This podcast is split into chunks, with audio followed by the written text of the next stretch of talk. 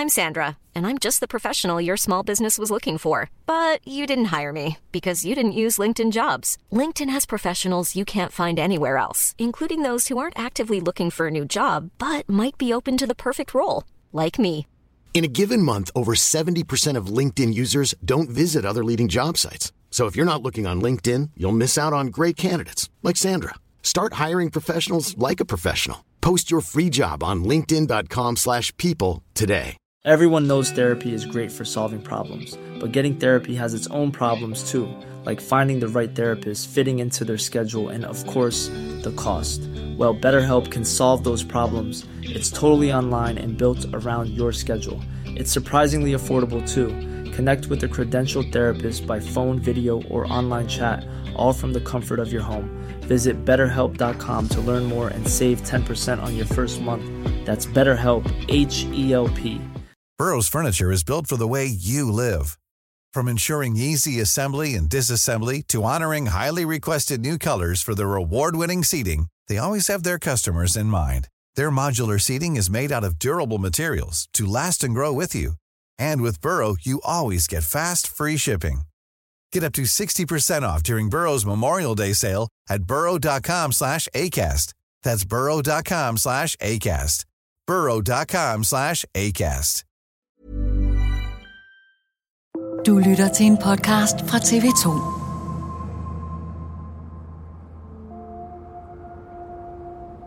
Det er slutningen af november. Der er indkaldt til møde i Landhaus Adlern, der ligger uden for Potsdam. Og det, der skal diskuteres, det er jo en masterplan for remigration, altså hvordan borgere af anden etnisk herkomst i Tyskland kan blive tvunget til at forlade landet. Øh, det man jo så kalder remigration. Man kunne også kalde det, at øh, de her borgere skal deporteres. Der sidder jo så omkring bordet politikere fra Alternativ for Deutschland, rådgiver til formanden, Alice Weidel fra Alternativ for Deutschland. Men der er jo også erhvervsfolk, der deltager. Og så er der ikke mindst Martin Sellner, østriger, som jo så er ham, der har været pændefører på den her masterplan. Og øh, den plan, det er jo den, der for alvor har sat øh, ild, kan man jo næsten sige, i tysk politik, der i hvert fald bredt sig som en løbeild, øh, jo så blandt medier, og så også blandt politikere, og ikke mindst så også den almindelige befolkning. Ja, den her masterplan har sendt tusindvis af demonstranter på gaden i Tyskland.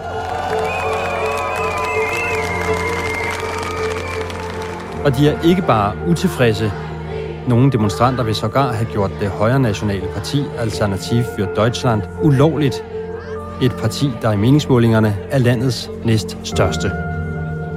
Radikalismus, Rassisten, das hat noch nie in der Geschichte zu mehr Wohlstand geführt. Men hvorfor er det ikke uhørt at lufte tanken om at gøre et demokratisk parti ulovligt i Tyskland? Og er det overhovedet realistisk? Det handler dato om i dag. Mit navn er Lasse Sjørslev.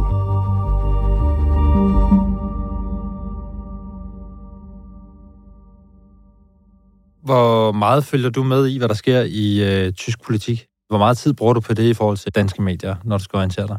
Ej, jeg bruger væsentligt mere tid på de tyske medier, og især når der kører sådan en sag som den her. Der er opbrud i Tyskland. Man kan mærke, at øh, der er simpelthen nogle strømninger, som man ikke har set øh, længe, og som man ikke rigtig helt kan finde ud af, ja, hvor lander det her egentlig henne? Og det er jo naturligvis sådan noget, der gør, at ens interesse øh, stiger yderligere. Lykke Friis er direktør i Tænketanken Europa, har boet i Tyskland og følger altså nøje med i, hvad der sker hos vores naboer syd for grænsen. For tiden ikke mindst historien om AFD, som demonstranter og visse politikere altså vil have gjort ulovligt. Hvor vildt ville det være, hvis det simpelthen øh, ender med, at øh, et stort tysk parti bliver gjort ulovligt? Ah, det vil være vildt med stort V. Altså, det vil noget, der i den grad vender op og ned på tysk politik. Når man har diskussionen i Tyskland nu, hvorfor er det så muligt at have den diskussion i Tyskland? Jamen, det er det jo, fordi Tyskland er et andet land end Danmark, når man ser på deres historie. Altså, de har jo som en slags kollektiv traume, øh, det her kørende, i deres øh, bevidsthed, at øh, man en gang før i tysk historie ikke fik sagt fra i tide, at man så at sige havde overleveret nøglerne til nogen, der så kunne øh, ødelægge det tyske demokrati indefra. Det er sådan, som tyskerne ser det i hvert fald, eller mange tyskere ser det. Det her med, at Hitler blev valgt øh, demokratisk, øh, det er noget, som, øh, som enhver tysker ved, og enhver tysker tænker over. Så derfor har man i den tyske forfatning efter 2. verdenskrig en paragraf, der siger, at øh, man har mulighed for at forbyde partier, men det er jo en langstrakt proces. Det er jo ikke nogen standret, vi har med at gøre, så det er jo forfatningsdomstolen i Karlsruhe, der skal afgøre det i sidste instans. Kan du ikke øh, allerførst lige begynde med at sætte nogle ord på øh, AFD, altså hvad det er for et parti? Jo, det er et parti, der har været på en rejse. Man kan sige, at Alternativ for Deutschland starter jo under eurokrisen som værende et øh, anti-europarti, som mener, at Tyskland skal ud af euroen. Partiet øh, startes af professorer og blev derfor kaldt for Professorpartiet i Tyskland. Så sker der det, at øh, man har fået migrantkrisen, migrationskrisen, altså så der, hvor også Tyskland i den grad bliver ramt øh, 2015. Over en million flygtninge og migranter har krydset Middelhavet i 2015. Det viser nye tal fra FN. Tallet er dermed femdoblet siden 2014. I Berlin har der i dag været demonstrationer mod kansler Angela Merkels åbne indvandringspolitik. Det var det højre radikale parti Alternativ for Deutschland, der stod for demonstrationen. Som så gør, at partiet ændrer kurs, og så bliver et parti, som virkelig løfter debatten omkring migration, løfter debatten omkring islam, skifter også ledelsen ud et par gange. Og, og det er det, som partiet sådan set øh, står for også i dag, men altså virkelig, når man ser på, hvad tyske myndigheder siger, radikaliseret sig, forstået på den måde, de jo altså rykket markant til højre. Og det er også derfor, at den tyske efterretningstjeneste, sådan en har man nemlig også i Tyskland, der holder øje med partier, holder øje med strømninger, øh, flere gange hejst røde flag. Og hvordan er øh, partiets parlamentariske historie? Jamen, de kommer jo ind i parlamentet i 2017, og har jo siden så jo også kommet ind i mere eller mindre samtlige delstatsparlamenter, har nu også øh, fået magten i ganske, ganske få steder, altså som, en, som lokalposter, altså borgmestre, men ligger jo i øjeblikket øh, til at blive øh, Tysklands næststørste parti. De seneste målinger ligger de på mellem 20 og 22 øh, procent af stemmerne. Og så skal der være tre delstatsvalg øh, senere i Østtyskland i år, og der ligger de til at blive det største parti. Så de er virkelig højdespringeren i tysk politik i øjeblikket. De seneste uger har der været store demonstrationer mange steder i Tyskland, og det udspringer af et meget omdiskuteret møde. Der er møde i øh, slutningen af november måned. Det foregår i et hotel, Landhaus Adlon, der ligger i Potsdam, det vil sige udkanten af Berlin. Og der er blevet indkaldt til møde, hvor man skal diskutere migrationen i Tyskland. Hvad skal man egentlig gøre ved, at der er kommet så mange øh, til Tyskland? At der er så mange, som bor i Tyskland af udenlands herkomst?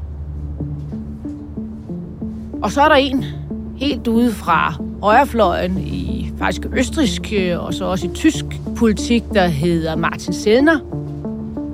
Han flår en øh, og tager et papir frem, som han har udarbejdet, en slags masterplan, som bliver kaldt en masterplan for remigration, altså hvordan de her mange udlændinge så kan forlade landet eller blive deporteret, for nu at bruge et andet udtryk. Og det diskuterer dem, der er til stede. Der er jo så også folk til stede, der er knyttet til Alternativ for Deutschland. Blandt andet er der rådgiveren til formanden Alice Weidel. Og når man lytter til læser, øh, hvad der så er kommet frem for det møde, for der er jo et øh, tysk gravermediekorrektiv, der så har fået mulighed for at filme lidt og få adgang til, hvad der er foregået, jamen så er der ikke sådan en diskussion om nogen, der tager afstand øh, fra den her plan. Det bliver ligesom om sådan taget for gode varer. Det er det, man diskuterer ud fra.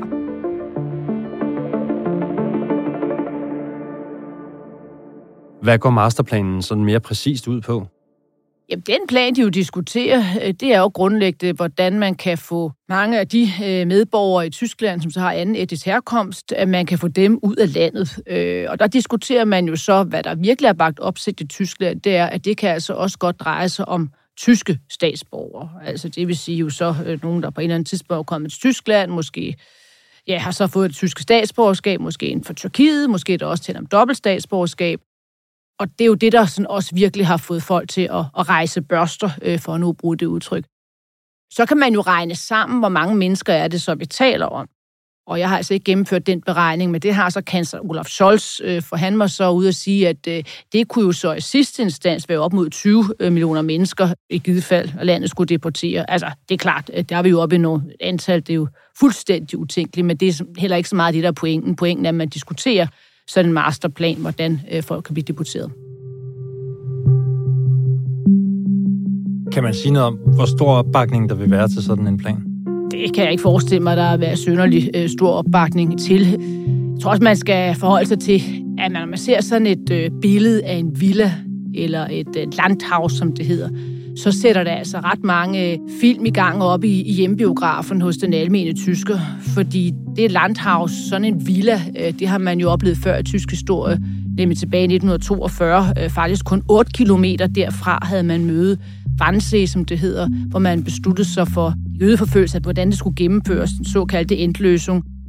Jeg samler slet ikke de to ting. Jeg siger bare, at det er det, der kommer på nethinden hos mange tyskere. Og det andet er jo også meget pudsigt. Øh, der er vi mere over det bizarre, at man faktisk har optaget dele af tv-serien Berlin Babylon øh, i den villa. Øh, og det er jo også noget, man tænker, hvornår foregik den serie? Det var under Weimar-republiken, altså hvor det tyske demokrati forvidrede, og hvor så øh, vi fik øh, nationalsocialisterne.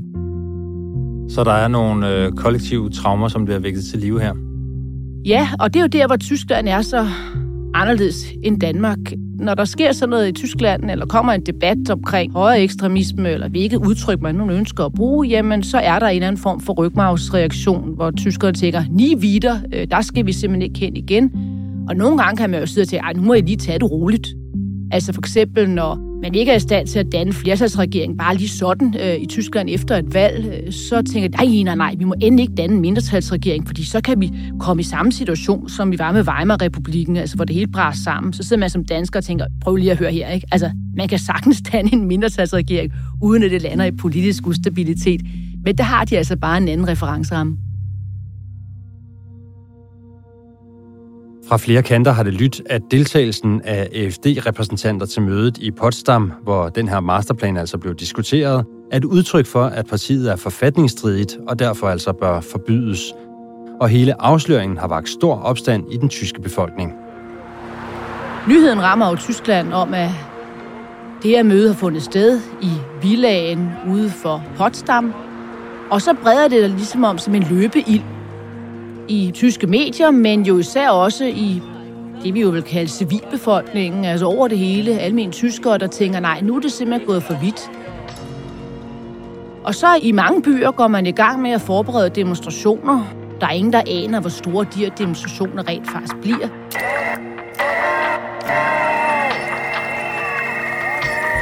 Man har jo tidligere snakket om, at der skulle være store demonstrationer, for eksempel protest over for det, vi har set Gaza Israel. De blev egentlig ikke så store. Øh, så har der lige været landmændenes protester. De var store, men hvor mange ville rent faktisk gå på gaden, det var uvist. Men det blev altså til, at øh, man ser, at tyskere går på gaden i stort set øh, hele Tyskland. Og diese Botschaft besteht aus zwei Worten. Nie wieder. Så er der jo de her billeder af alle mulige slogans.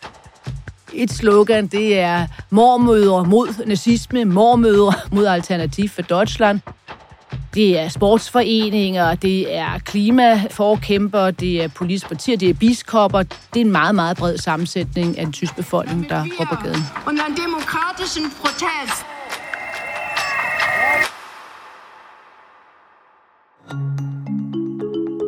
Men det er ikke kun civilbefolkningen, der viser deres utilfredshed. Visse politikere har også luftet muligheden for rent faktisk at forsøge at gøre AFD ulovligt.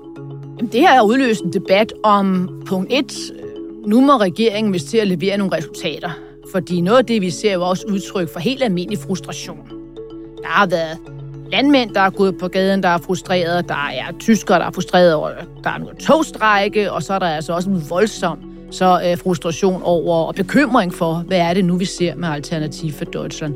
Så der er en diskussion om, hvordan kan man så øh, få løst nogle af de problemer, som helt legitimt, der er jo bliver diskuteret i Tyskland, såsom blandt andet migration. Men der er jo også en diskussion om, hvorvidt man burde overveje at forbyde et parti som alternativ for Deutschland.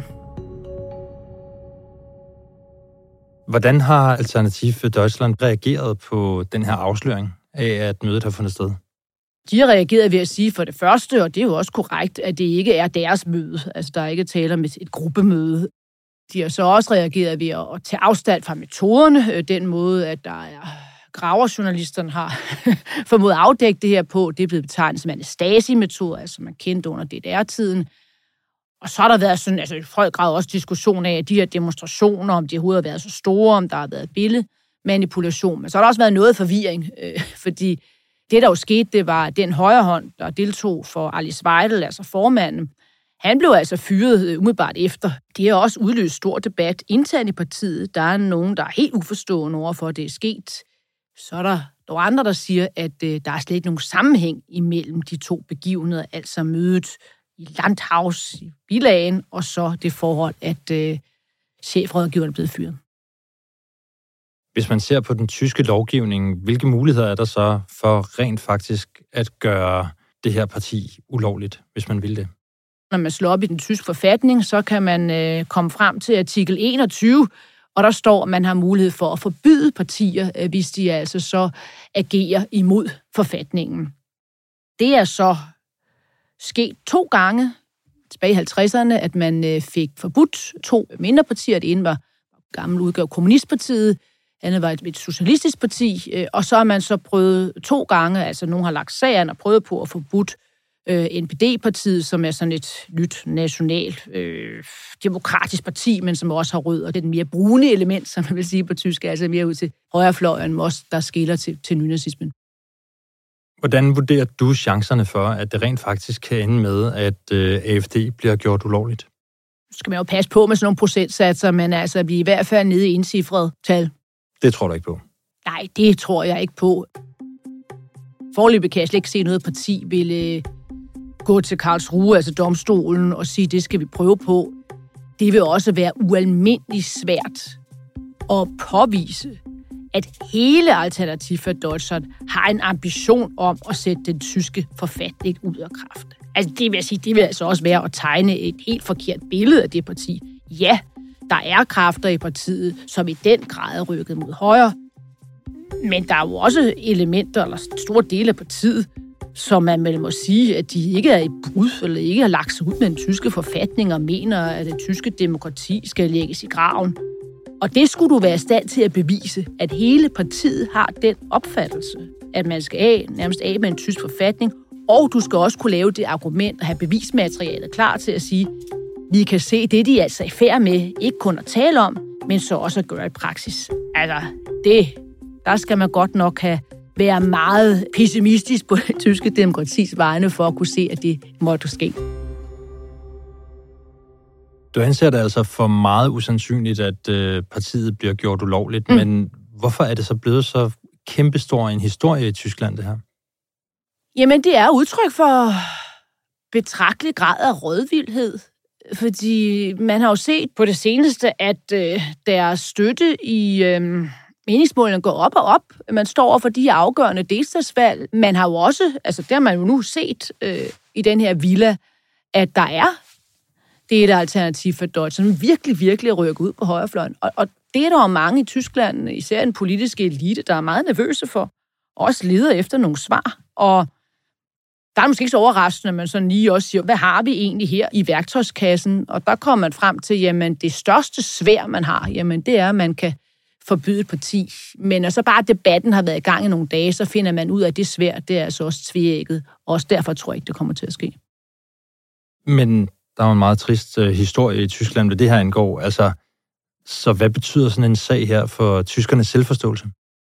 Ja, det må man jo vente og se.